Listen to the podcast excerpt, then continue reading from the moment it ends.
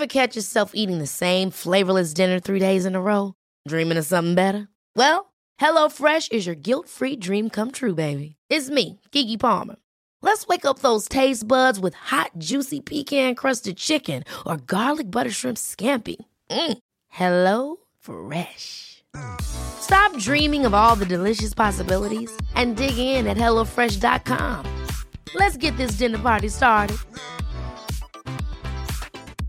Mom deserves the best, and there's no better place to shop for Mother's Day than Whole Foods Market. They're your destination for unbeatable savings, from premium gifts to show-stopping flowers and irresistible desserts. Start by saving 33% with Prime on all body care and candles. Then get a 15-stem bunch of tulips for just $9.99 each with Prime. Round out Mom's menu with festive rosé, irresistible berry chantilly cake, and more special treats. Come celebrate Mother's Day at Whole Foods Market.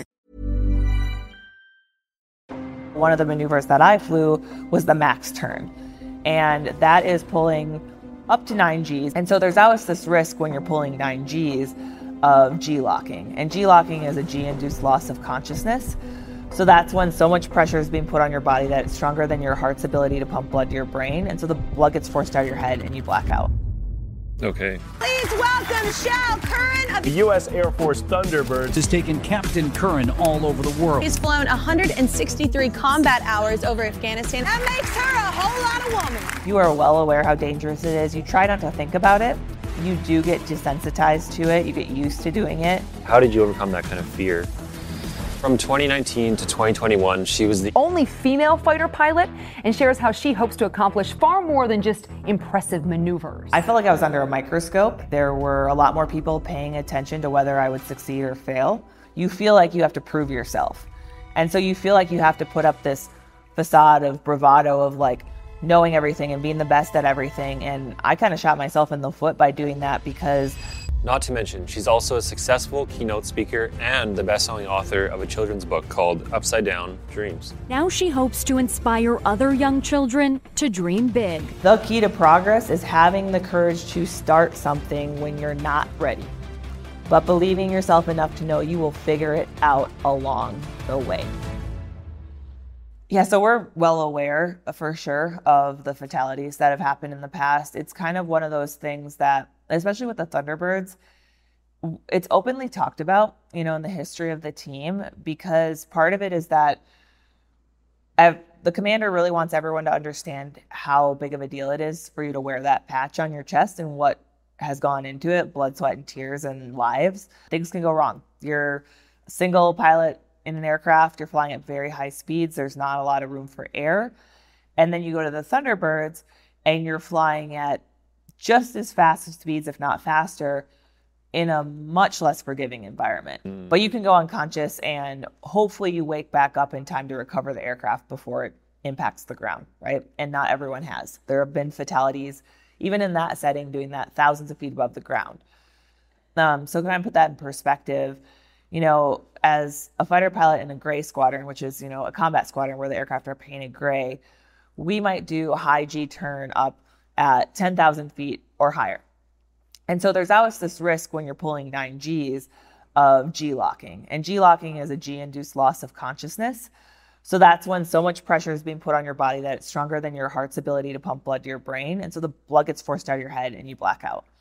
And for people that have seen Top Gun, they have a G lock scene um, in the movie. So that already sounds serious and dangerous, right? And now go to the Thunderbirds. As the left solo, one of the maneuvers that I flew was the max turn. And that is pulling up to nine Gs. I wouldn't sustain it for the full 360 degrees, but I was anywhere between seven and a half and nine that whole time. And now my minimum altitude is 100 feet. So compare 100 feet to Oh my 10,000 gosh. feet. Okay. If a G lock was to happen, there's zero recovery chance. It's over. So you're just in such a high repercussion environment. You are well aware how dangerous it is. You try not to think about it. You do get desensitized to it. You get used to doing it. But occasionally, you know, you'll have something unexpected happen. You might have a close call, especially you're flying. I would fly as close as three feet um, from other airplanes.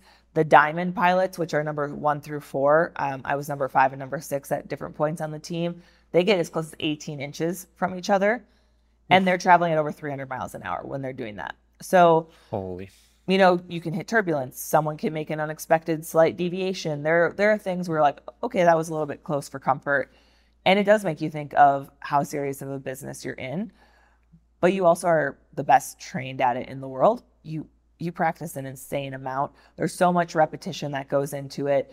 Um, when you're learning, there is a time period where you really, really have to push yourself to kind of overcome your natural survival instinct, which makes you want to just get out of that formation, get away from that other airplane, climb higher above the ground. And you have to force yourself into these uncomfortable environments. But your skill level does catch up, your comfort level catches up, which is pretty remarkable, I think.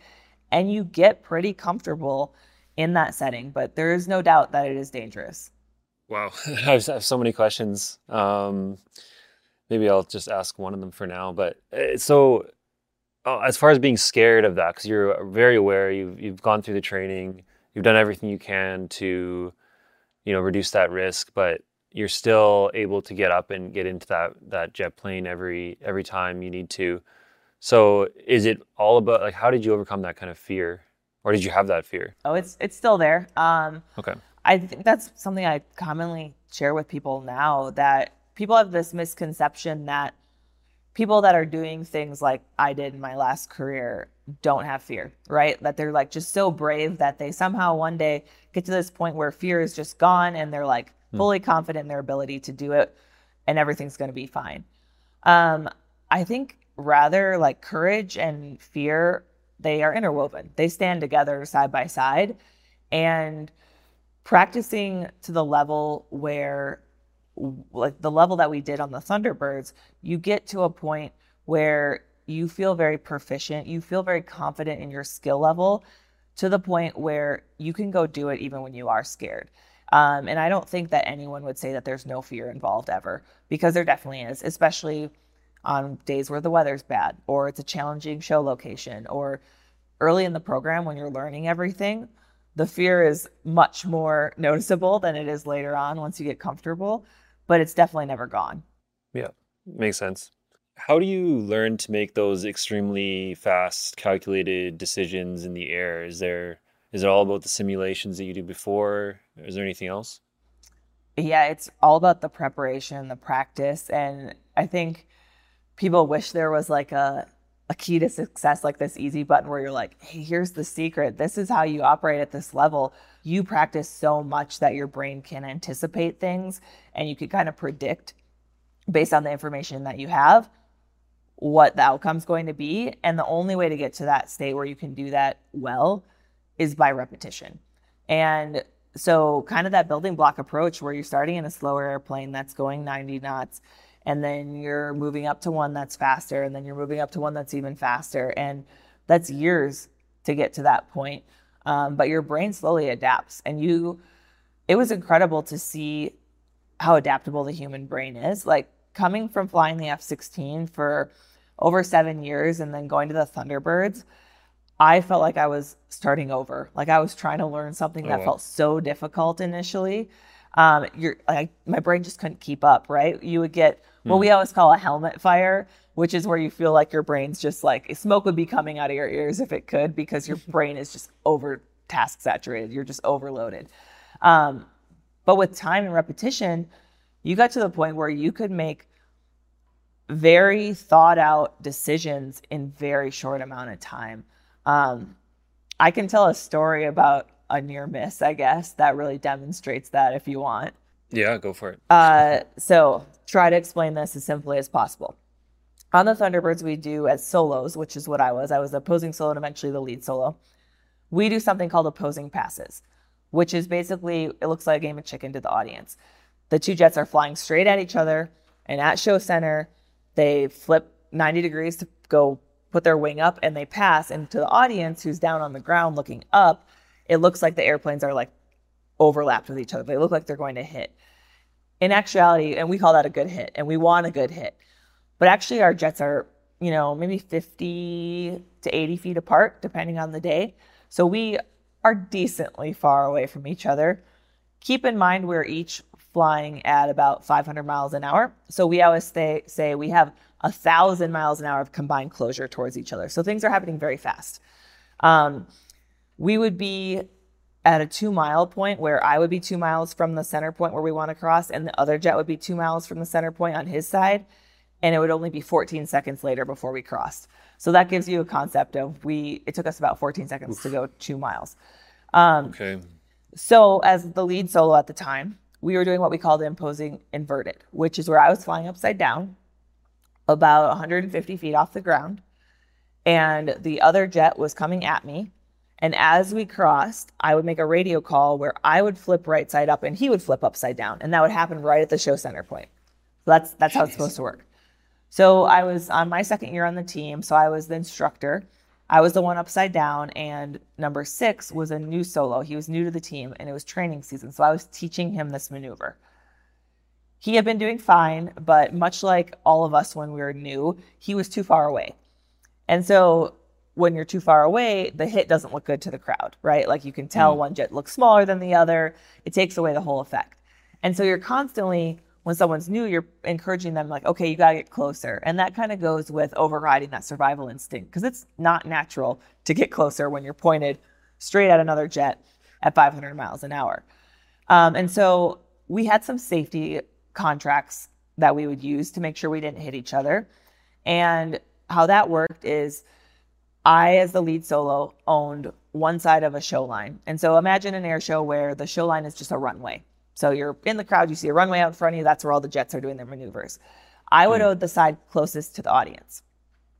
Number six would own the, own the side further away from the audience. If something happened where our timing was really off, we lost visual of each other, so all of a sudden you're like, where'd the other jet go? Which could happen because it's a small airplane and it's pointed straight at you. It's hard to see, especially because it's painted white. You would just move to your side. And so instead of having this nice, close impressive hit to the audience, we would be far away, but we would be safe. And that's, you know, the ultimate goal is to do this safely. So that was our contract. So I'm upside down. Um, we're approaching each other, and I can see his jet in my display, which is what I look through where my airspeed, altitude, all that stuff is. I'm hanging in the harness, right? My braid's hanging out the back of my helmet. The waist um, belt is the only thing like holding me in upside down. And normally, his aircraft would be right in the middle of my display. And as he got closer, it would be very last minute where it would start to move and go past me. I realized that he is not moving. He's exactly in the center of my heads up display and he has not drifted at all towards his side. And so I realized that he is not offsetting as much as he needs to. He's been too far away and he's about to be way too close, like going to hit me too close. And so in my head, I'm like, okay, we have a contract for this. I need to move my jet towards my side of the line, the safe side of the line that I own, which is towards the crowd. However, I'm A upside down, where left is now right. And we are out over a training range north of Las Vegas where it's just brown desert. There is no crowd out there. Our show line is not a runway, it's a bunch of Connex containers, like shipping containers from the back of a truck lined up the right side of it and the left side of it look identical. It's just flat brown dirt. And so while I'm hanging upside down, I suddenly have this realization that I am not 100% sure what side of the line is mine. And I know if I move my jet with my rudder, so I like move it left or right without banking my wings, if I move it to the wrong side, we're both going to move last second to the wrong to the same side we're going to hit each other. Like that's that is the highest risk area. And so I make a decision to not move. And all of this decision making and thought process and everything happens in maybe two seconds. And so I hold my spot, and last second, I see I'm upside down, right? So he's going to pass under the belly of my airplane where I can't see him because I can't see through the floor of the airplane. So I see him coming, see him coming. His jet gets very, very big.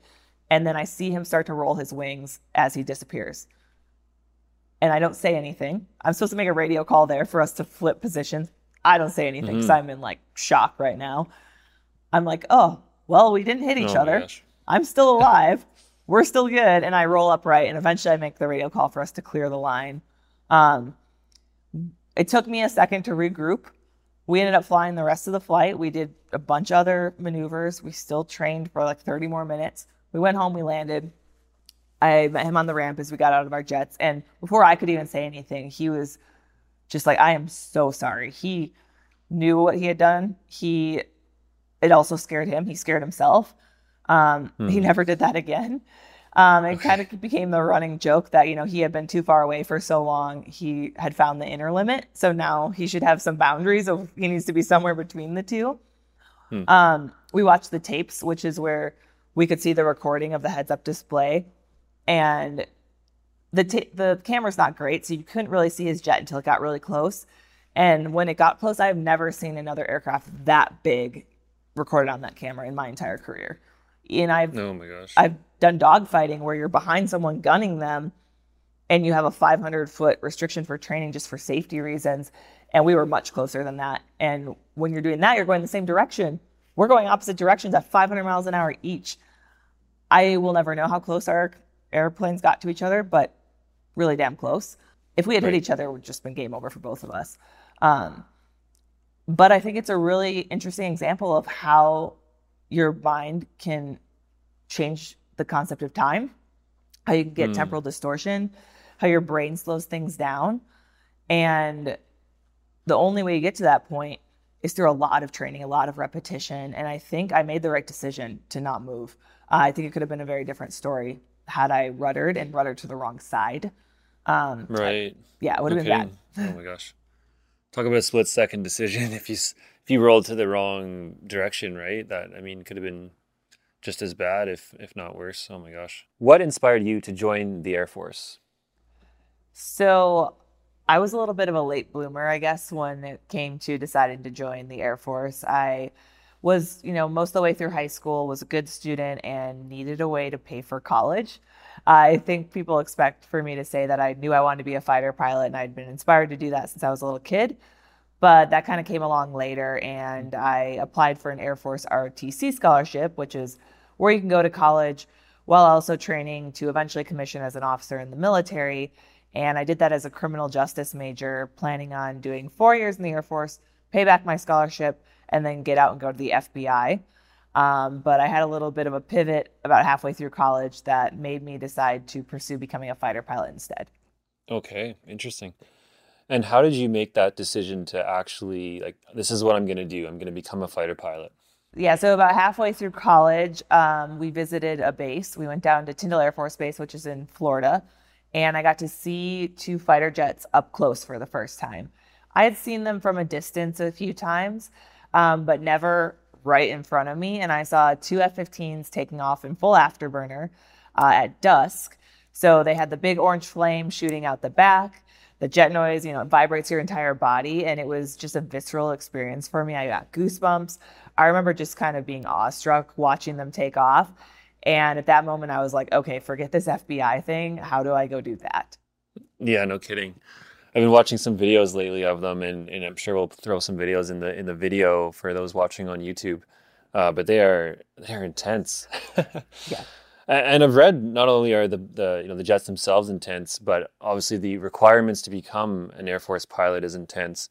What are some of the toughest requirements? I would say the thing that gets most people are the medical requirements. You know, 2020 vision. Um, you just get all of these things checked that you don't normally get checked for a job interview, right? So people will get eliminated for all sorts of things, certain types of allergies, asthma, um, any sort of heart issues that you know don't affect their life in general, but might rule them out from being a pilot in the Air Force. And so it's unfortunate for a lot of people because their dream can get crushed very early on when they get medically disqualified. Um, after that point, if you make it through that stage into the actual program, uh, I mean, it's just rigorous in general. A lot of people don't really know if they're going to thrive or fail in that environment until they're in it. So there's a decent amount that wash out. Um, some people really struggle with air sickness and they'll keep pushing through even though they feel terrible. And eventually it just becomes a factor where they can't really overcome it. Um, so there's all different sorts of things that that remove people from consideration for it, but it's it's a fairly competitive program. Yeah, no kidding. It sounds like it. I was reading through the requirements, and like you just said, there, 2020 vision, I'd be out. I got contacts on right now, and allergies. I got allergies to some degree as well too. So, um, yeah, crazy. And, and so you checked all those boxes off for on the medical side. What what about the physical side, the mental side? How difficult were those challenges? So as far as physical fitness, um, you kind of had the baseline Air Force physical fitness test, which is just a mile and a half run, some push-ups, some sit-ups. It's not not too difficult. And that's just not specific to pilots. That's everyone in the Air Force that has to pass that. Um, as you get into the more perf- high performance aircraft, fitness does become more of a factor, especially as you start pulling G forces. You know, you're getting all that pressure on your body in the cockpit. There's some strength required to be able to cope with that, and some endurance required to be able to be in kind of this high stress environment for a long time, especially when it's hot. Um, you're carrying a lot of gear, there's a lot going on. Um, I think a tolerance for G forces is the biggest physical demand, and I'm sure we'll get into what those are and how they affect your body. Um, for sure, in the F 16, that is the hardest physical part. And as far as mentally, you know, your things are happening so fast in an aircraft, and you progress kind of baby steps. The first airplane you learn to fly flies along at like 90 knots, and then you go into something that can go up to 300 knots. And then eventually, if you make it into a fighter aircraft, you can fly Mach 2, you know, 1700 knots. Um, so, that's a spectrum, right? You don't show up on day one going twice the speed of sound because there's just no way that you could process information that quickly. But it's pretty incredible what your brain can adapt to with a lot of practice over time. Okay, so you kind of like build it up a little bit, right? You start low, uh, slower speeds, and you and you, your body gets used to it. Is what you're saying? Like the the knots and the the G force? Yeah, all of the things. So I think the airspeed in the cockpit your body's not experiencing any forces on it as you go faster. It's a common hmm. misconception mm. that when you break the speed oh. of sound, there's something big that happens in the cockpit, but there's not. you're just watching the Mach number go past one and you're like, oh, okay, cool, I'm supersonic. Um, but nothing actually happens in the cockpit. You're just sitting there, you're usually fairly comfortable. It's really the G forces that are mm. uncomfortable, verging on painful at times. Um, and to put that in perspective, you know, the F 16 can pull nine Gs, which is nine times the force of gravity. So right now we're all at one G. So you weigh whatever you weigh on your bathroom scale. Um, but if you're under nine Gs, you would weigh nine times that. So I always use the example of 100 pounds because mm. I know we have a mixed audience here with metric and imperial, but 100 pounds, I would feel like I weighed 900 pounds. I don't weigh 100 pounds, but it's easy math and no one likes to embarrass themselves. So we'll go with that. Um, so it's a lot of pressure. It's a lot of compression on your back and on your neck. Um, you're looking around while you're under those forces, and you're not just surviving in that environment. You're actually doing the mission still. So you're still making high stakes decisions. You're still observing things and reacting to them, and so it's it's a lot physically and mentally um, to deal with in that high stress environment. Yeah, no kidding. I can, I can only imagine, to be honest. Before joining the Thunderbirds, you completed combat missions across Europe, Asia, the Middle East, and even two months in Afghanistan. Were there any intense moments or, or challenges during that time? I mean, all of those different uh, locations had challenging moments for sure. I think if you want to talk deployment in Afghanistan specifically, um, you know, the mission that we were doing while we were there is close air support. So we were what we use an acronym, of course, so CAS, we were the only CAS platform in country for a while. So that meant that anytime American troops or our allies, which were Afghan troops as well, needed air support, so they, you know, were in a firefight, they were in an environment where they needed top cover, we were getting called to that tasking. And that is one of the most rewarding missions, if not the most rewarding that you can do. But it's also extremely stressful because it's very high stakes. You those guys are relying on you to sometimes save their lives. And more than that you have the pressure of if you make a mistake you can be putting them in even more danger than they were in before you got there. And so for me that was my first deployment. And you know you, our instructors would tell us all these stories beforehand. And these were guys at least that i was learning from that had deployed to afghanistan six times eight times you know we had been in that war for a long time and so they were very experienced in that region and those types of missions. And they were like, it's going to be surreal. The first time you drop anything in combat is going to be surreal. The first time you do it in a situation where you know American lives are on the line, it's going to be even more surreal. And it's likely going to be bad weather at night. Um, your wingman in the F 16, you know, only one pilot, but we would always fly with at least two aircraft so we could have mutual support between each other. Your wingman probably had to leave to go air refuel, to go get gas airborne, because um, we would, you know, kind of leapfrog. One would go, then the other would go, so that there was always someone there if something happened. And you're like, sure, sure. And I mean, that's what happened to me. My most memorable mission by far was at night. my wingman was there. We had been waiting to hit a target. Um, it was danger close, which means that the target is so close to friendly forces that there's a higher than normal risk that they could actually get hit by shrapnel from your weapon impact.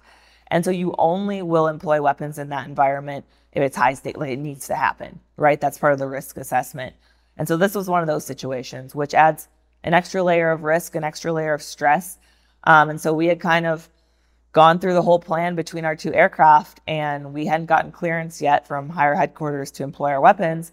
And he needed to go get gas. So he left, left me by myself over the target area, went to air refuel, and two minutes after he left, I got the call that I was cleared to employ uh, on the radio. And so by myself, first time deployed. Um, luckily, there ended up being a UAV, um, so a drone above me in the air that had the ability to help with the attack, to help guide the weapon in with a laser. And they chimed in on the radio. I had no idea who they were. We had not coordinated any of this, but I think it was a really cool example of just the level of trust and teamwork within the military as a whole. Because within 30 seconds, I was rolling in, employing the weapon off my jet. They were guiding it in off of their aircraft, and we hit the target perfectly, achieved the mission effects we were looking for. The threat was mitigated and wow. it ended, you know, as it should have. Everything went as planned. But that was a very stressful moment for me. I remember when I got clearance and I knew my wingman was gone and I'm trusting someone who I've never met in person and it's a high stakes environment. So that one definitely will stick in my memory. that whole that whole thing sounded like an episode of, you know, a, a part of Top Gun in, in itself. And, and, when you say deploy uh, your weapons, that's you know, just like in the movies like you know your missiles and, and things like that? Yeah exactly. So that could be anything right? Um, in, in top gun you see air-to-air missiles shooting between aircraft. We haven't been in an air-to-air fight against another aircraft in a long time. Luckily all the okay. threats we've been against just don't have aircraft so that's made that part easier. Um, but you know it could be bombs dropping off of your jet mm, on a target. It could be yep. rockets. Um, so in this case it was rockets that i was shooting. Okay. Rockets. Wow can only imagine. That, yeah, that's that's intense. And that was during your first deployment and your time in Afghanistan. So why did they send you to Afghanistan for your first deployment? So I mean, that's where everyone was going. I mean, not everyone, but most people okay. were going at that time, right? We were in Afghanistan for a very long time. And so there were constantly different units being rotated in. We always had a presence there. Um, and so it was my unit's time to go. And so I went with. So it's most fighter pilots that you would talk to that have been in for a few years have spent time in Afghanistan. Okay. Yeah, it makes sense. And that would have been what year would that have been around?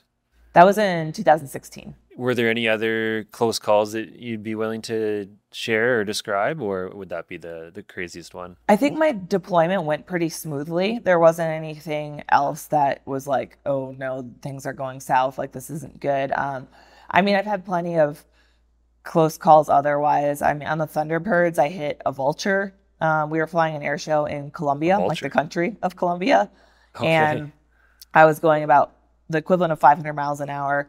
Um, and I hit a full grown vulture. So they, uh, we don't know because there wasn't much left of it afterwards, but you know, they have a five to six foot wingspan. So a couple meters of wingspan, right? Um, it put two holes through the side of the airplane, which I no. had hit smaller birds before. It happens occasionally. It's usually not a huge deal.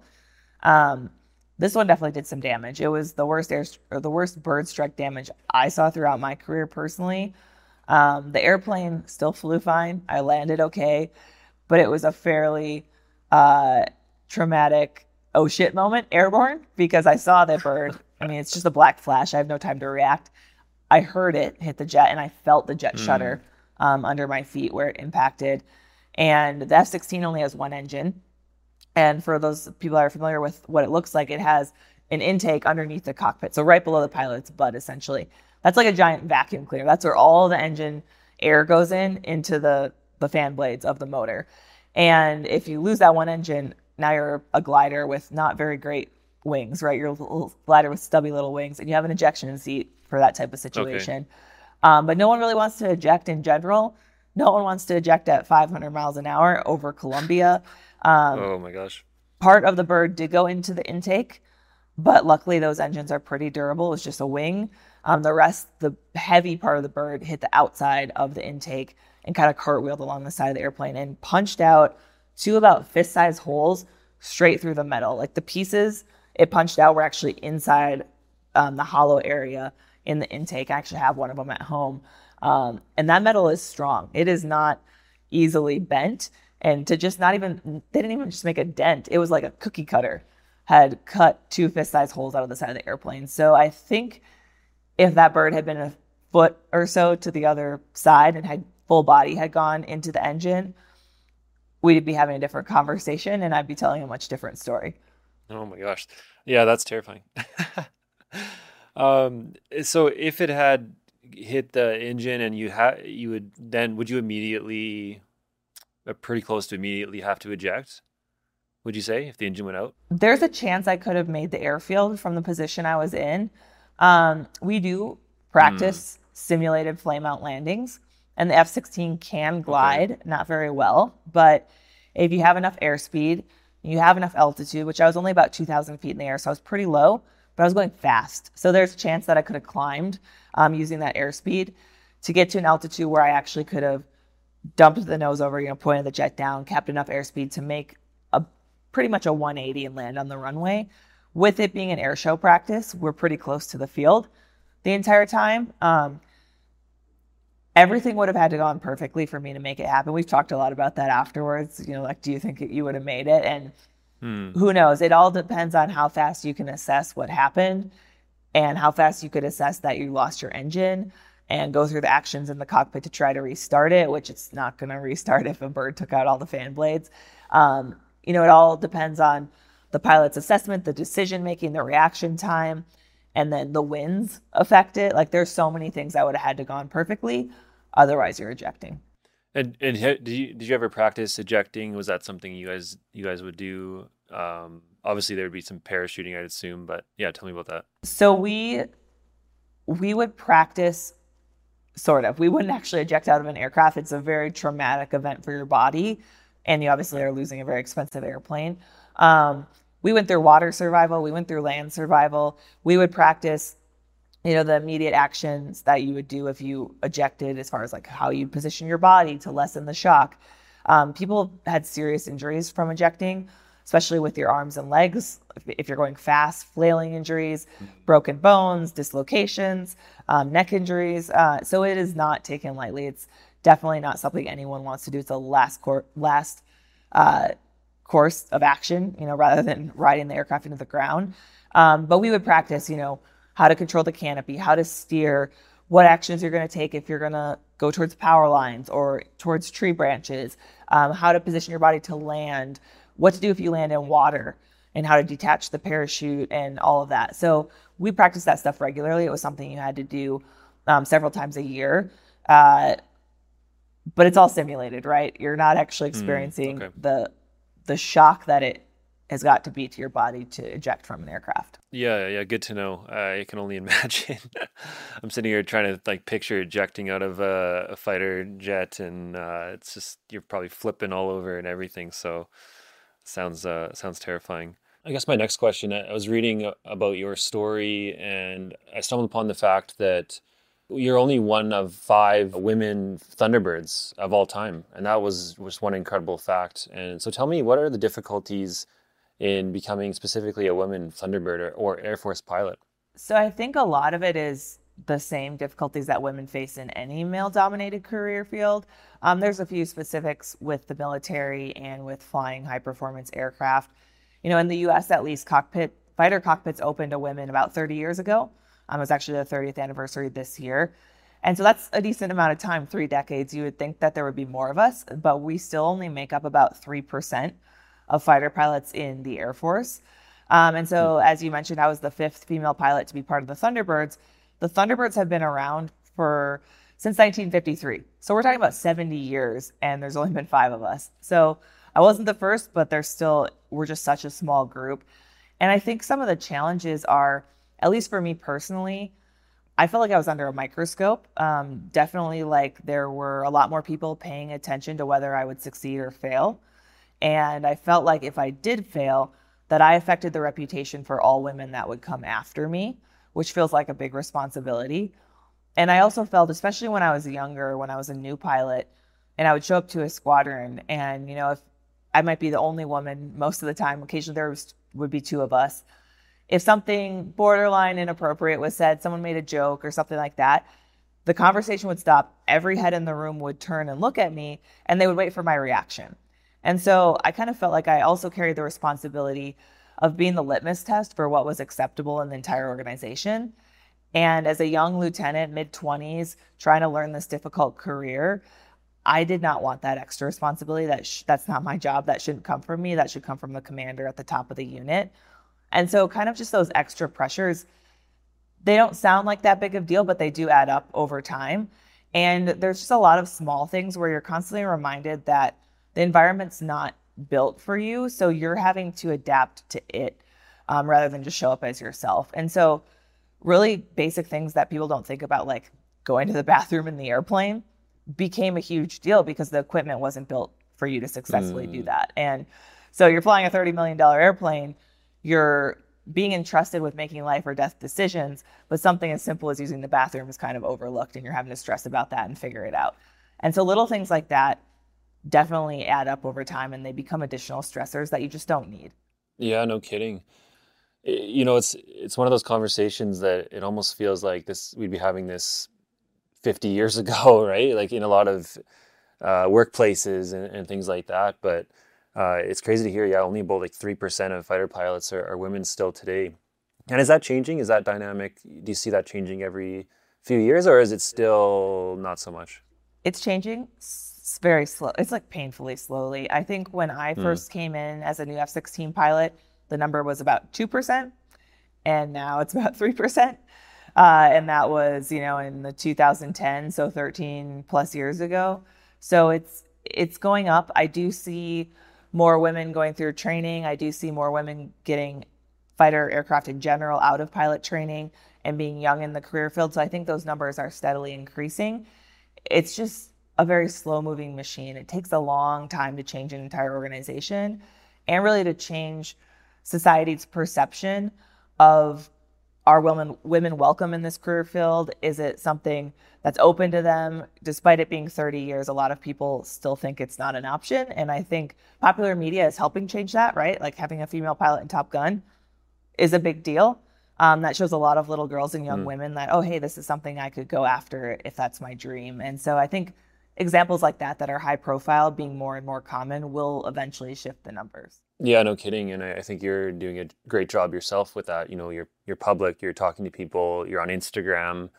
Uh, we'll talk maybe more about that uh, soon here. But did, did, the latest Top Gun movie? I haven't seen the latest one. Did it have a, a female uh, fighter pilot? It did. Yeah. So okay, Phoenix um, was one of the main pilots that's participating in the mission.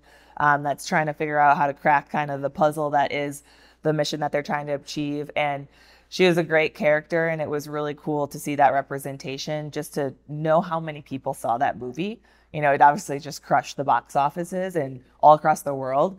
Um, and then they had a Phoenix Barbie doll, and I think she just mm. has a whole following of girls and women who mm. are really excited to see themselves in such a cool role.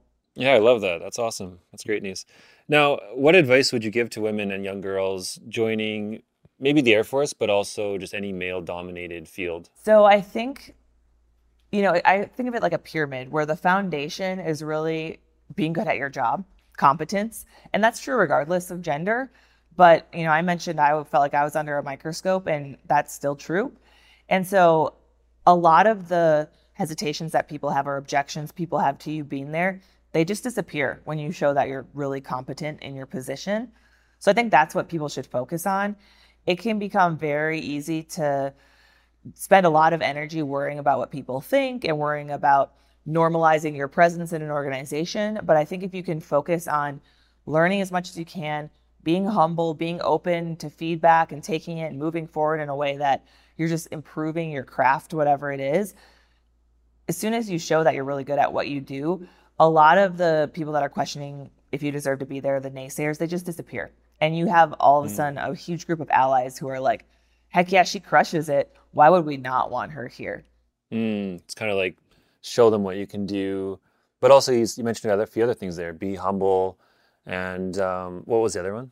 Yeah, I think being open to feedback. So that's something feedback, the yeah. fighter pilot community in general really we pride ourselves in is, you Hmm. know, going and flying a mission and then spending sometimes like four times as long in the debrief setting where we look at an entire flight, um, every little piece of it. Everyone that's made a mistake talks about it, whether you're a young lieutenant, which is the lowest rank, or you're leading the entire organization and you're a colonel and you've been doing this for 20 years.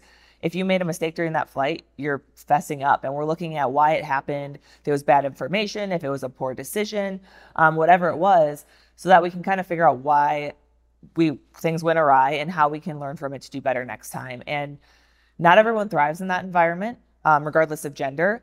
And so I think that can be something that anyone could take into any career field, you know, going in with that mentality where when you show up, you don't know everything. And I think, especially if you're a woman in a male dominated career field and you do feel like there's this extra attention, extra pressure on you.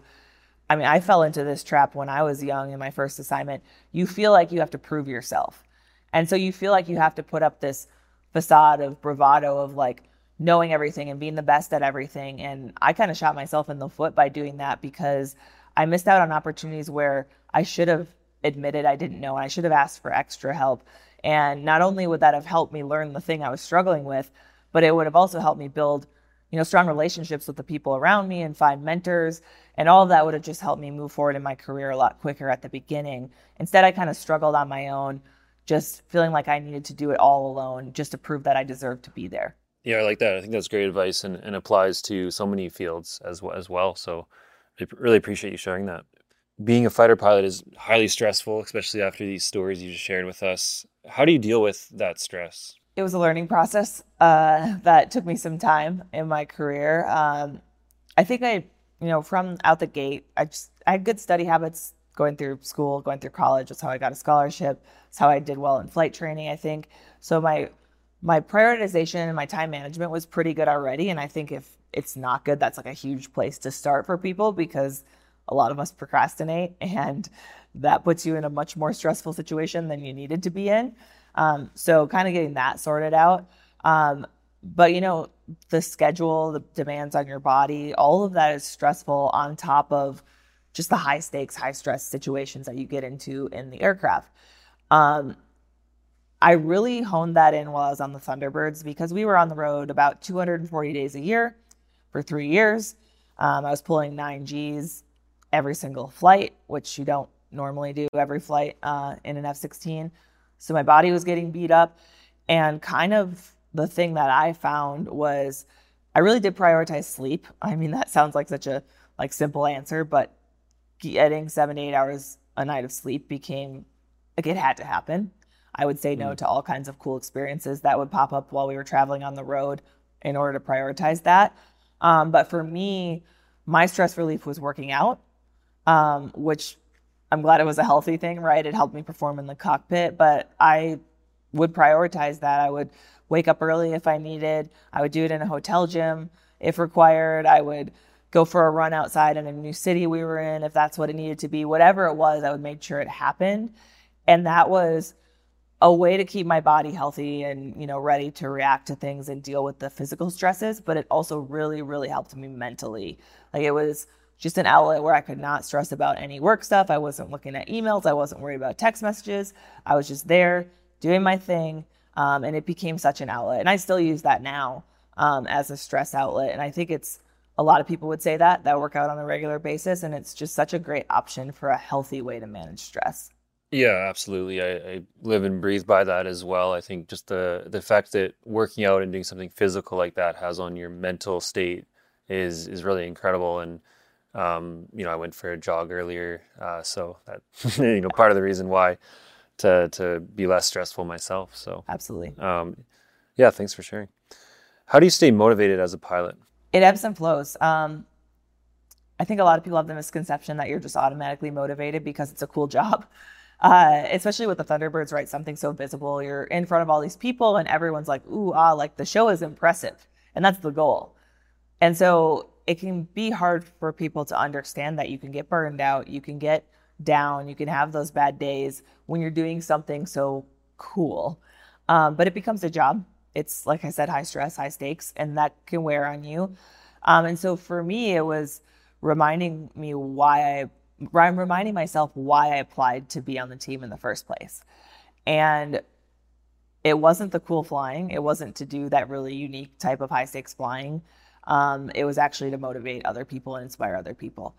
And I would think about the interactions that I got to have with little kids, especially with little girls who were seeing someone that looked like them doing something that seemed almost superhero esque. And I could see that on their faces how impactful that was for them. And so, you know, when I would get tired and it was late in the season, I hadn't seen my family in weeks and all of the things, I would reflect on those moments where I saw that impact happening. And I would try to remind myself that that one interaction for me might be the hundredth one I did that day, but for that person, it might be the only one they ever have with someone in my position.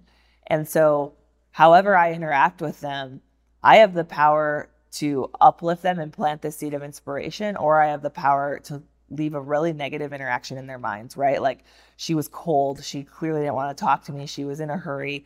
And so I would remind myself of my why, of why I went through all the effort to compete and to get into such a high stakes environment.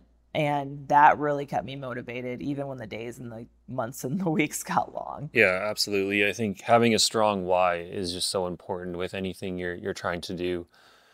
Um, do you have any uh, rituals or morning routines? I've been working out as part of it for sure. Uh, it's yep. evolved um, from the time I was on the Thunderbirds and the time I was on in other active duty squadrons to now as an entrepreneur. Um, the two things that probably stay consistent are fitness and coffee, which I think is not profound, but maybe it is because anyone can take advantage of those two things. You don't have to be in the position that I was in.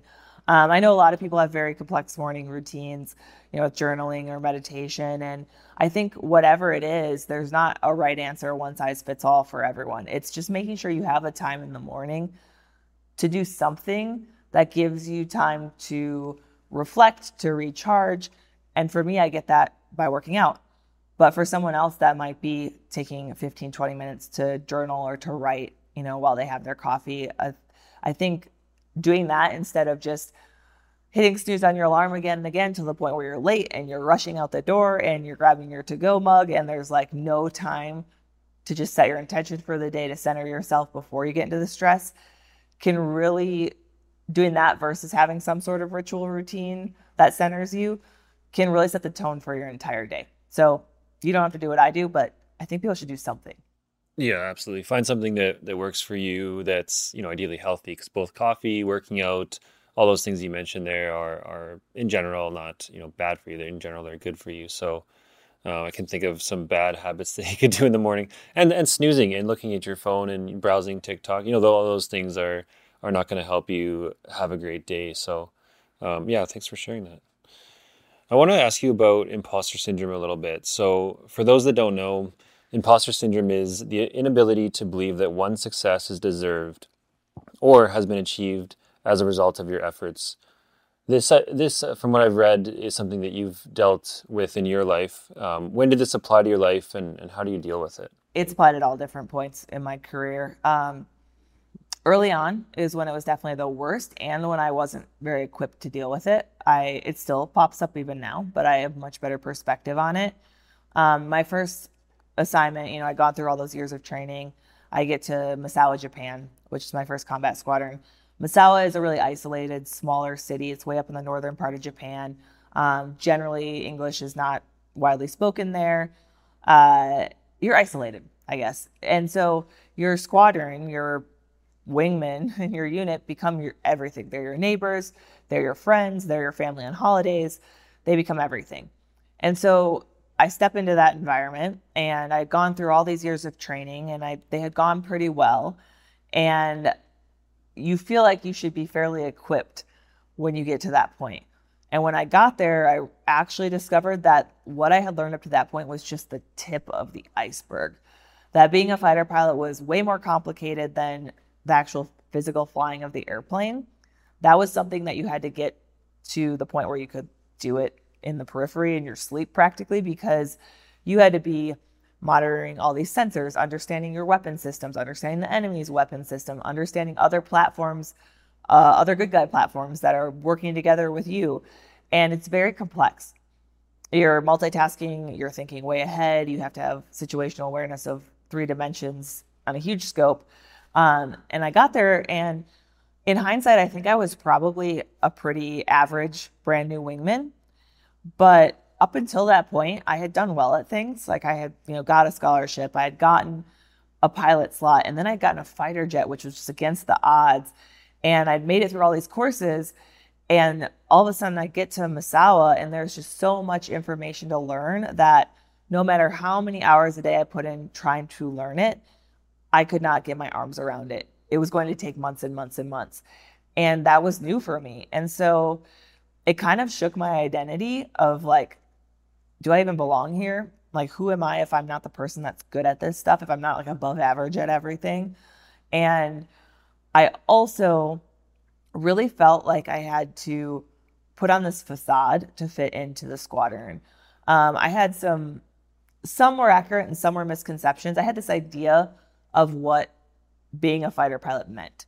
And in my mind, everyone was very type A, everyone was very assertive, very confident. And I'm more soft spoken and reserved. And I was a really shy kid. I'm a little bit more introverted. And I'm also very empathetic. And I like feel like I focus more on EQ type skills. And that just isn't necessarily what comes out at the forefront in that environment. And so you layer that in with being one of two women in the squadron of about 50 people. And I did feel like I was under a microscope and I really felt like I had to prove myself. So I couldn't show weakness. I couldn't show vulnerability. I couldn't ask questions when I had them because I didn't want people to realize I didn't know the answer already. And all of this created this perfect scenario where I felt very isolated. I felt like I didn't deserve to be there, like this was the wrong career path for me, even though I worked so hard to get there. And I really felt like no one else was experiencing that. And in hindsight, having talked to some of the other people that were young in their career at the same squadron at the same time, they all felt that way. Maybe mm. not the hmm. gender part of it, but they all felt like they were trying to establish a reputation in this new community. Like they were trying to learn so much information that it was overwhelming, but I felt very isolated. And so I think a a huge part of dealing with it is getting perspective that it is not an uncommon thing, that you are not the only one experiencing it, and sharing that you're struggling with that feeling with other people who are in similar experience level to you.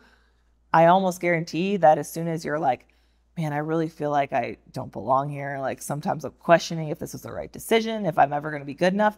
They're going to be like, thank you for sharing that because I feel the exact same way and no one talks about it. Um, so I think recognizing that it's common and that it's just part of being a beginner at something and then sharing it with other people, connecting with other people. And that connection also allows you, if you're willing to be vulnerable and admit that you're struggling a little bit or you feel like concepts aren't coming as quick as, as you want, people are going to show up for you. You're going to find those mentors that can help you work through that. But the only way to get those close relationships and build those connections is if you're willing to drop those walls a little bit and be vulnerable with people. And I didn't discover that until probably three or four years into flying the F 16. Um, my second assignment when I was in Texas, that's where I got to deploy. Did a lot of stuff there that I really grew a lot as a pilot and just as a person. Um, and it was from that assignment that I eventually applied to the Thunderbirds. And had I not gone through that period of growth there where I kind of realized all these things and I found a really great community within my squadron and I started showing up just as myself instead of trying to play fighter pilot dress up, I would have never even had the courage to apply to the Thunderbirds because it's intimidating and there's mm. a hmm. good chance of failure. Um, and so just recognizing that, like, it is so common. I still deal with it now. I just have perspective on it that it's normal and I don't let it stop me from taking action. Yeah, that's that's a great answer. You know, talking to others, getting perspective, and you know, understanding you're not the only one who probably feels like that. So, um, great answer, and it's the truth. I would say in ninety nine percent of the the cases too, right? So, yeah, I really appreciate that. Um, the next question I have for you. Okay, so let's say you're meeting with someone early in their career and they don't really know what they want to do. They know they want to make the world a better place to live in uh, what advice would you give to that person? I always encourage people to take time to be really intentional and reflect on what gets them excited. Like, what things do they do in their free time when they have the ability to choose what they do with their time? Um, like what things give them that reaction that I had when I saw those two jets take off? You know, mm. the it's that thing that in like your gut or in your heart that just keeps popping up. The thing in the back of your mind where it might seem like a crazy idea, like starting a mm. business or um, you know, going to do something like becoming a fighter pilot. Uh, but it never goes away, right? It keeps popping up over and over and over. And a lot of times it's something that you know is there that you keep thinking about, but you kind of brush it aside because it seems unrealistic. And a lot of times it's something that you haven't told other people because you don't want the accountability of sharing that goal with people, especially if it's something big and there's a chance that you'll fail. Um, and I encourage people to think at that level because I think a lot of us for a long time play small, right? Like we kind of do what people expect of us. We do what naturally seems like the next thing in our career progression. And we kind of go on this autopilot without taking the time to really take a step back and be like, what am I passionate about? What gets me fired up? What hmm. could I see as my why that will keep me motivated when things get tough? And I just encourage people to take the time to do that before they dive into something. Yeah, I can I can totally relate with what you're saying, and and you know I hear that actually when I ask this question over and over again too. What what are you passionate about? Make a list. Uh, what gets you excited? And really, you got to be a little like self aware. You got to try things to explore. Um, you know, if you had never been around fighter jets, you you might never have known that you wanted to be a fighter pilot, right? So um, all of those things I think are, are good first steps for someone still figuring out what they want to do with their career and even what they want to do for fun as well. For me, it was uh, so I did engineering univer- university, and uh, shortly after, I, I, actually started a list and I wrote down at the very top two things were YouTube and working out. And it's funny because shortly after that, I started YouTube channels, and the one that really took off was the motivational content channel, so Motiversity and and we run a number of other channels now too. Um, but had I never really given that thought and just kind of gone ahead with school and you know all these things that you know maybe I partly decided on, but maybe my parents wanted me to do, and totally. I was good at math and science, so engineering made sense, and I could have probably just kept going down that path, but. But, but really giving thought to, to what are you passionate about is I think a, a huge a huge question that everyone should ask themselves too. What advice would you give someone interested in joining the Air Force? So I think do your research. I will get a lot of people that will reach out and they'll be like, "So how do I become a Thunderbird pilot?" And I don't want to ever discourage people to setting that as a goal, but there's a lot that has to happen first. And the amount of quality resources that are available at your fingertips on your smartphone even right now is just incredible. And so you can find out about all the different ways to commission. You can find out about all the different career paths that you could take, what those commitments will look like, what the education will look like, what the benefits look like. And I also will have a lot of people that say they want to be a pilot and they're wondering if the military is the best way to do it because the military pays for all your training. And if you go through the civilian route, it's very expensive. People are spending, you know, $100,000 to get through all the training to become something like an airline pilot. And I always remind them that being a pilot is second to being in the military, right? And so hmm. if you commission and you join the Air Force or any branch, there's no guarantee that you will get a pilot slot. And if you do get a pilot slot, there's no guarantee you're going to get your first choice of aircraft. And I hope you do, but you have to be okay if that doesn't happen. You have to be okay with your why, your purpose, being satisfied with just serving your country, however that looks. And I also want to just remind people of that because I was in a position that looks, you know, very shiny to the public. It's it's a public facing part. We're ambassadors for the Air Force. But there are so many jobs, there are so many people that are putting in so much work that are essential to the mission. Like the, the Thunderbirds, for example, six pilots that you see in the demo. And there were no backups, so there, there were just the six of us. Behind them, there's a team of 130 people. They have all different jobs you know, maintenance, um, the people that maintain all of our gear, different admin tasks. There are just so many different options in the military. And so it can be a lot to try to share with someone in one conversation. So I think put in the time to see what resources you can find online.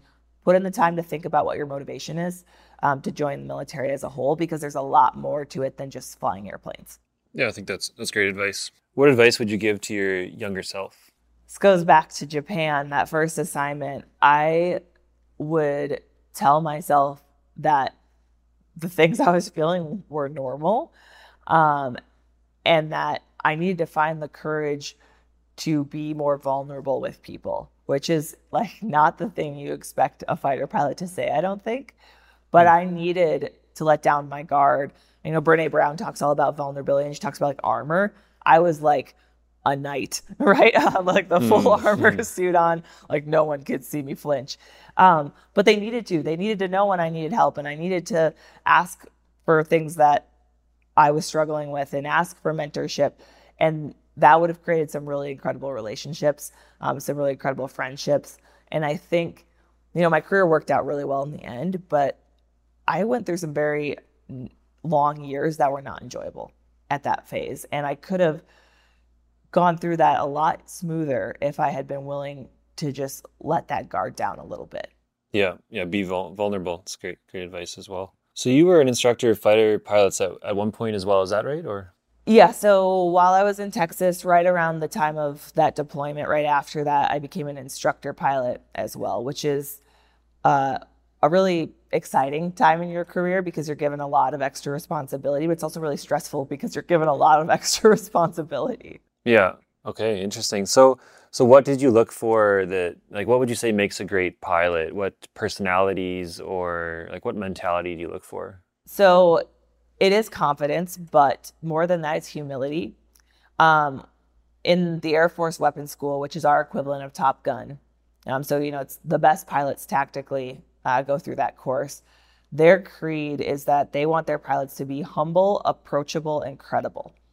And I think mm. that's just such a great summary of what you need because you do have to admit mistakes every single flight. You never have a perfect flight. You have ones that go well, but there's still things that you could have done better. And so just being okay with that and not letting that affect your value as a person. You just understand, like, hey, this is how we operate here and this isn't a chance where I'm getting shamed or ridiculed, or I'm not going to shame and ridicule other people when I'm the instructor, but it's a chance for us all to learn and get better together because this is a team effort and we want to be the best that we can because this is, again, a high stakes environment. Um, and then approachable goes along with that, especially as an instructor pilot. And you want that from the time you're young, you know, but especially once you're in that role, you want people that were scared like me when I was a new pilot to feel like they can come up to you and ask questions and that they can seek your advice and your mentorship. And the credibility kind of speaks for itself. And I think that's, you know, something that I encourage everyone to seek out with with their competence and their proficiency as early as they can in their career, regardless of if they're an instructor or they're brand new. Hmm. Yeah, well said. Interesting. It's, it's actually not the answer I would have probably expected. Um, right. Confidence is one thing for sure that I, I would have expected, but but humility, uh, being approachable, and being credible. Huh. Uh, it makes a lot of it makes a lot of sense. The more you think about, it, the more you learn, like what it actually takes. It's such a mental side to to being a fighter pilot, and you really you can't be cocky because, like that story you were telling me about. I mean that that could have been you know terrible if someone was, I don't know, over overconfident almost, yep. right? Yep, hmm. for sure. There's like, I'm gonna mess this up. Let's see if I can get it right there's a saying that there's old pilots and there's bold pilots, but there's no old bold pilots. Okay. I like that. Okay, next part here is I was reading a story about someone had given you advice, and I don't know if you remember the exact story, but um, they had given you like some like positive words or encouragement uh, and so, has anyone ever told you anything that, that changed your life? And maybe it's the situation that's coming to mind to me, but really anything that comes to mind for you? Yes. So, I think as an instructor pilot, you're really in a position where the feedback that you give your student can really shape what they go do. Um, and I mean, as far as their skill level, of course, like critiquing them on what they're doing, giving them techniques to make it better. But I also mean as far as like uplifting them confidence wise um, as they go through a difficult program. And so for me, the one um, that really sticks with me, and I, I don't think this instructor would even remember this conversation, but when I was going through pilot training, we had a lot of instructors, but not many of them came from fighter aircraft as a background. And because I wanted so bad to be a fighter pilot, the ones that did, I really put on a pedestal, and their opinions really meant a lot to me. And so early on in the program, I had flown a flight. This is a very basic flight. I remember we were doing like different types of landings. This wasn't like complex missions. This was building blocks, baby stuff. And the flight had gone well.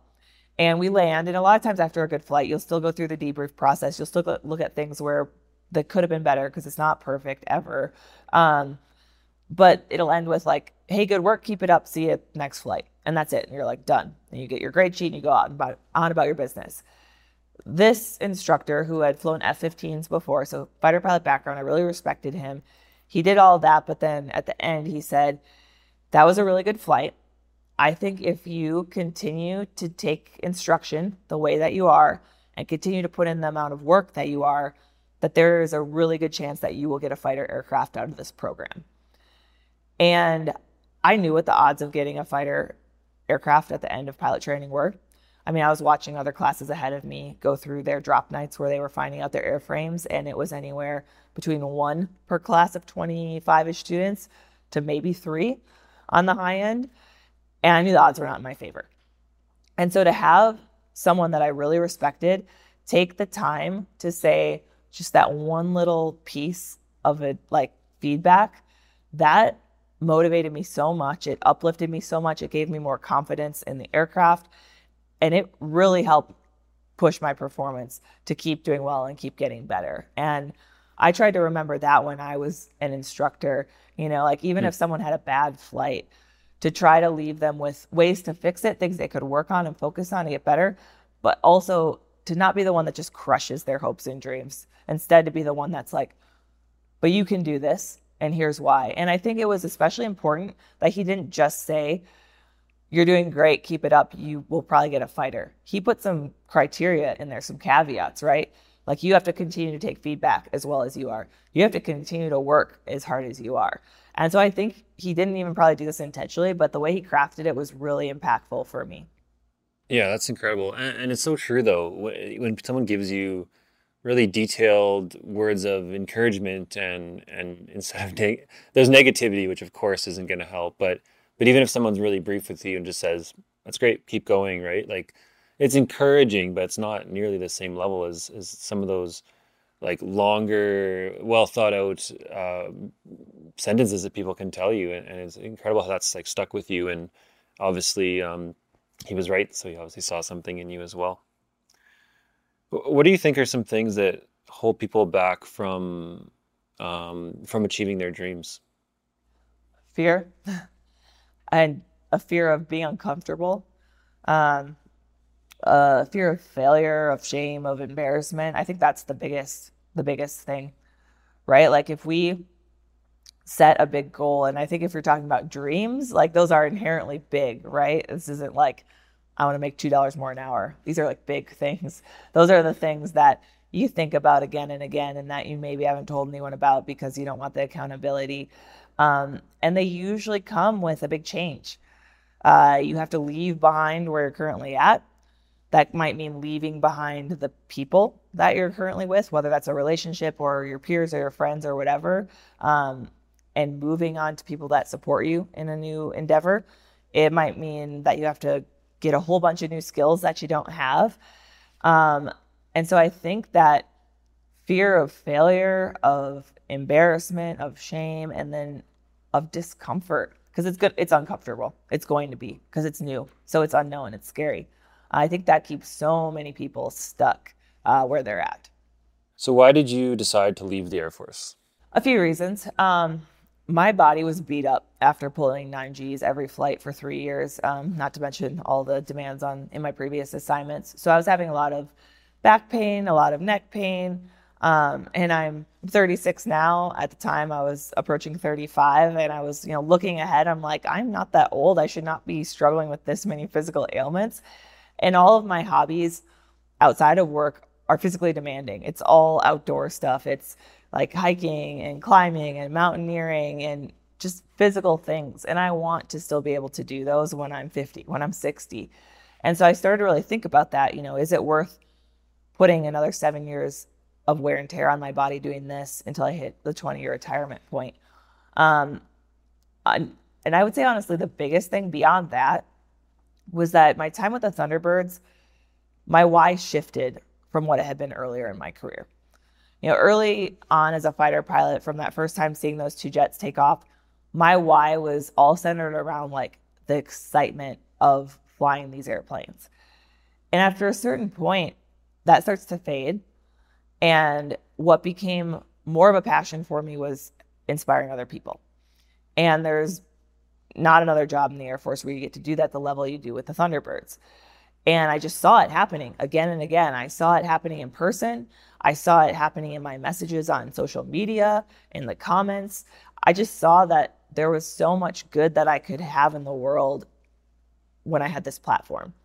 And you get that with the team, with the Thunderbirds, but it's only for two or three years. And I knew when I left, I would either go back to a gray unit where I would go back to the tactical mission, which is obviously important, but it no longer felt like it fueled my why.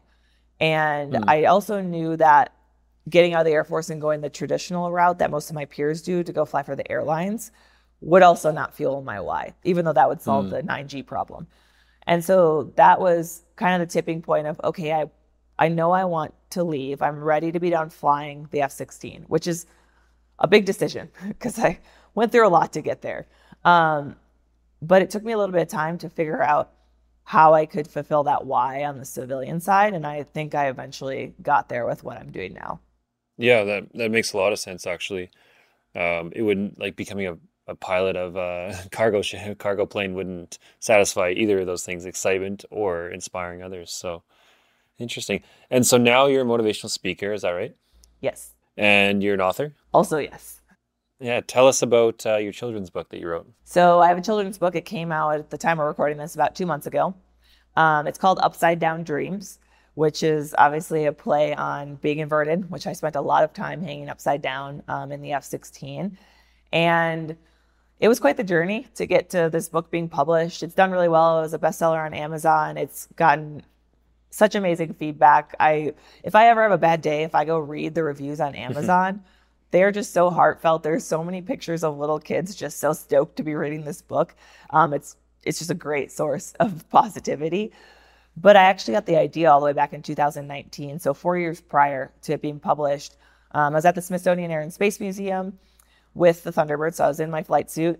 I went into the bookstore there and I was looking at all the cool uh, airplanes and space stuff that they have and I was looking at the books, and they have a whole bunch of children's books, but there weren't many that had a female protagonist.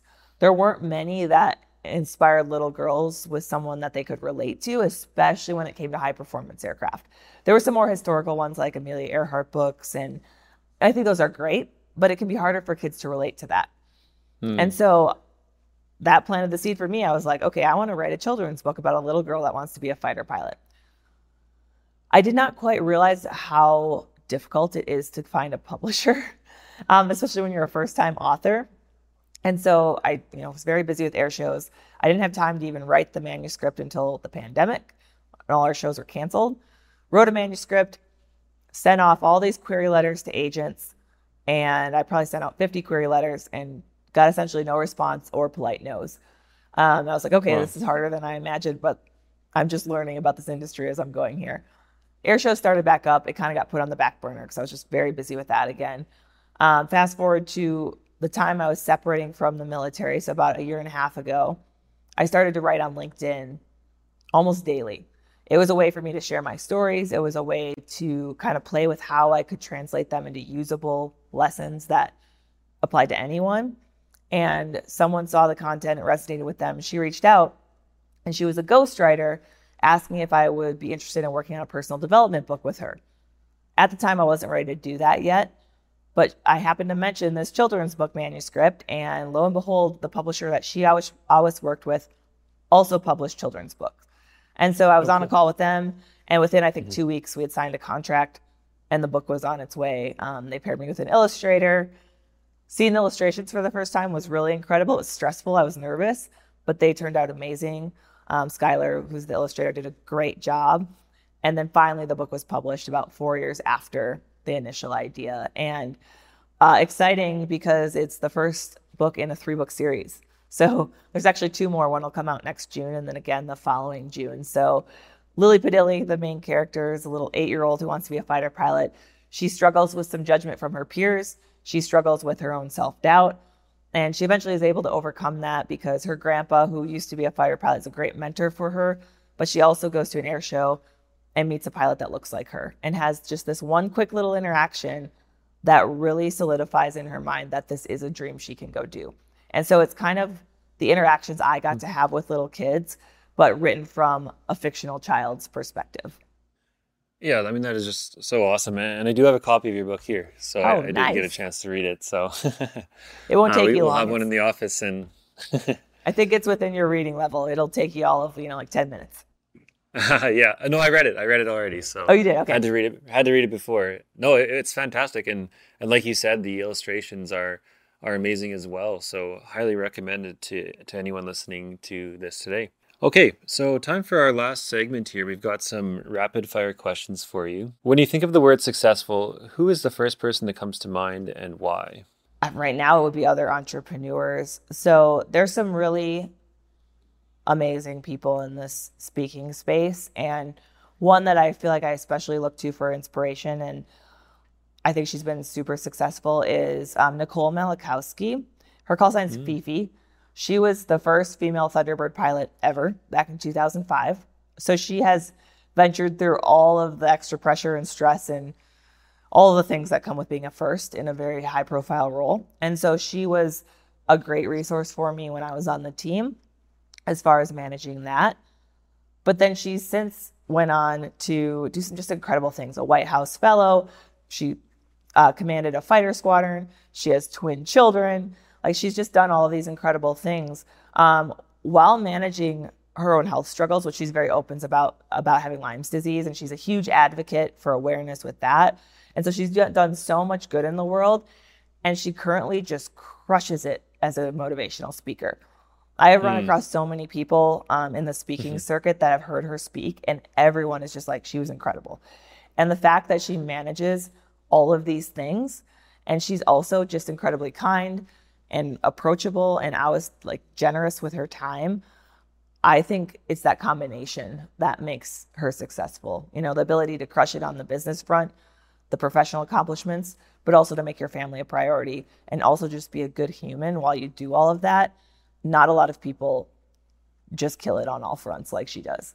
Yeah, no kidding. She sounds incredible, honestly. What is the book that you recommend the most?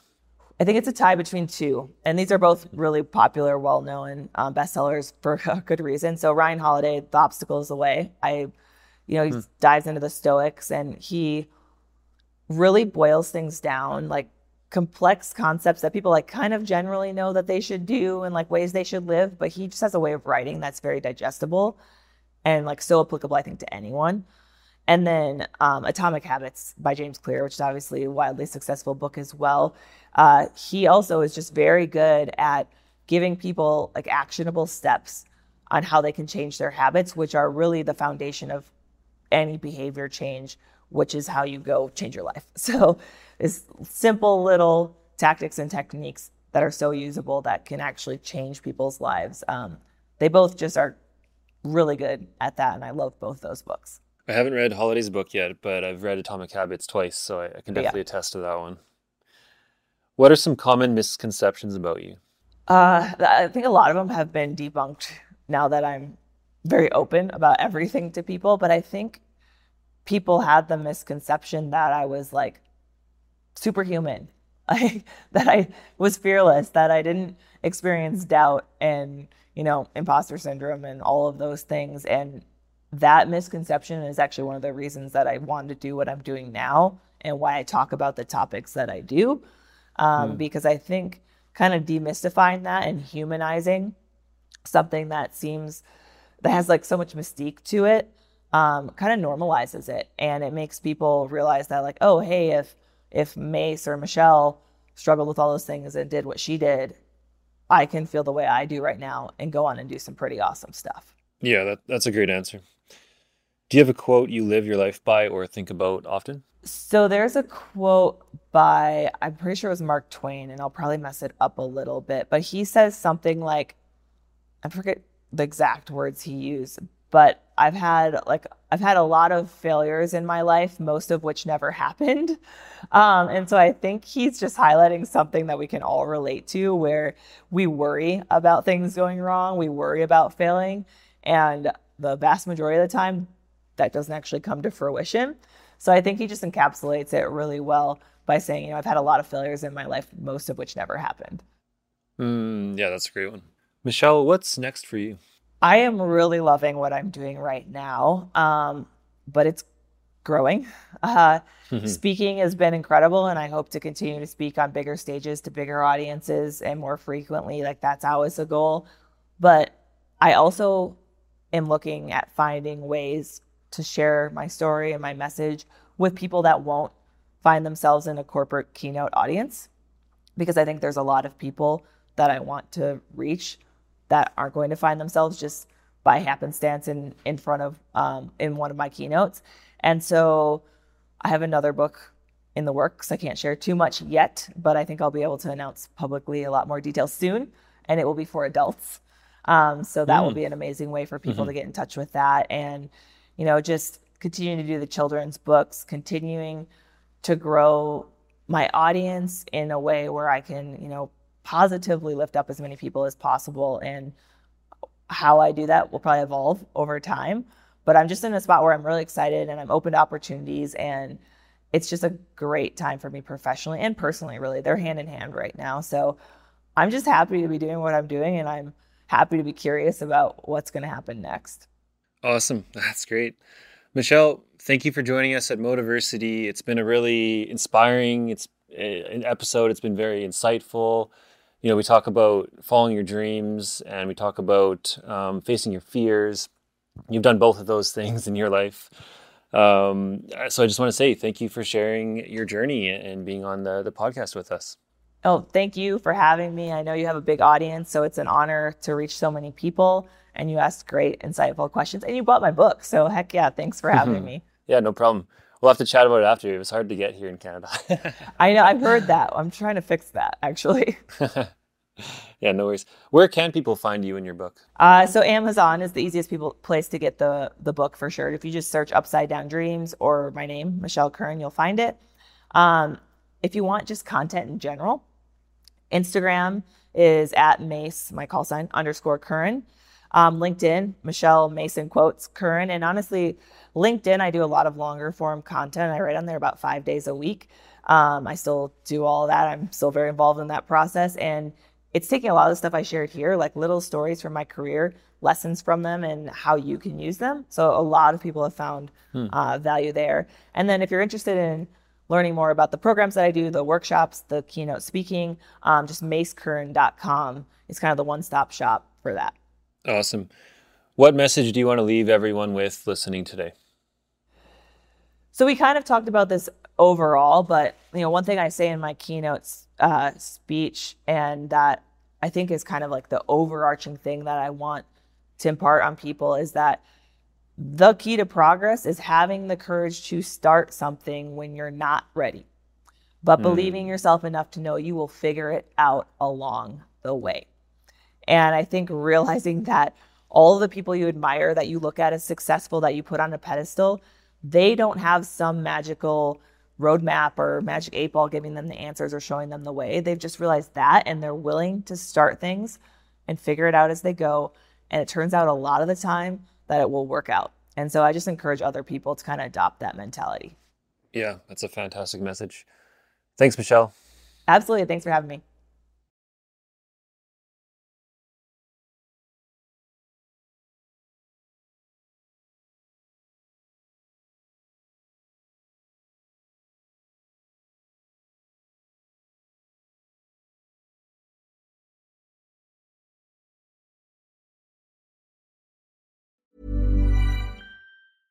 Even on a budget, quality is non-negotiable. That's why Quince is the place to score high-end essentials at 50 to 80% less than similar brands. Get your hands on buttery soft cashmere sweaters from just 60 bucks, Italian leather jackets, and so much more. And the best part about Quince, they exclusively partner with factories committed to safe, ethical, and responsible manufacturing. Elevate your style without the elevated price tag with Quince. Go to quince.com slash upgrade for free shipping and 365-day returns. Mom deserves the best, and there's no better place to shop for Mother's Day than Whole Foods Market. They're your destination for unbeatable savings, from premium gifts to show-stopping flowers and irresistible desserts. Start by saving 33% with Prime on all body care and candles. Then get a 15-stem bunch of tulips for just $9.99 each with Prime. Round out Mom's menu with festive rosé, irresistible berry chantilly cake, and more special treats. Come celebrate Mother's Day at Whole Foods Market.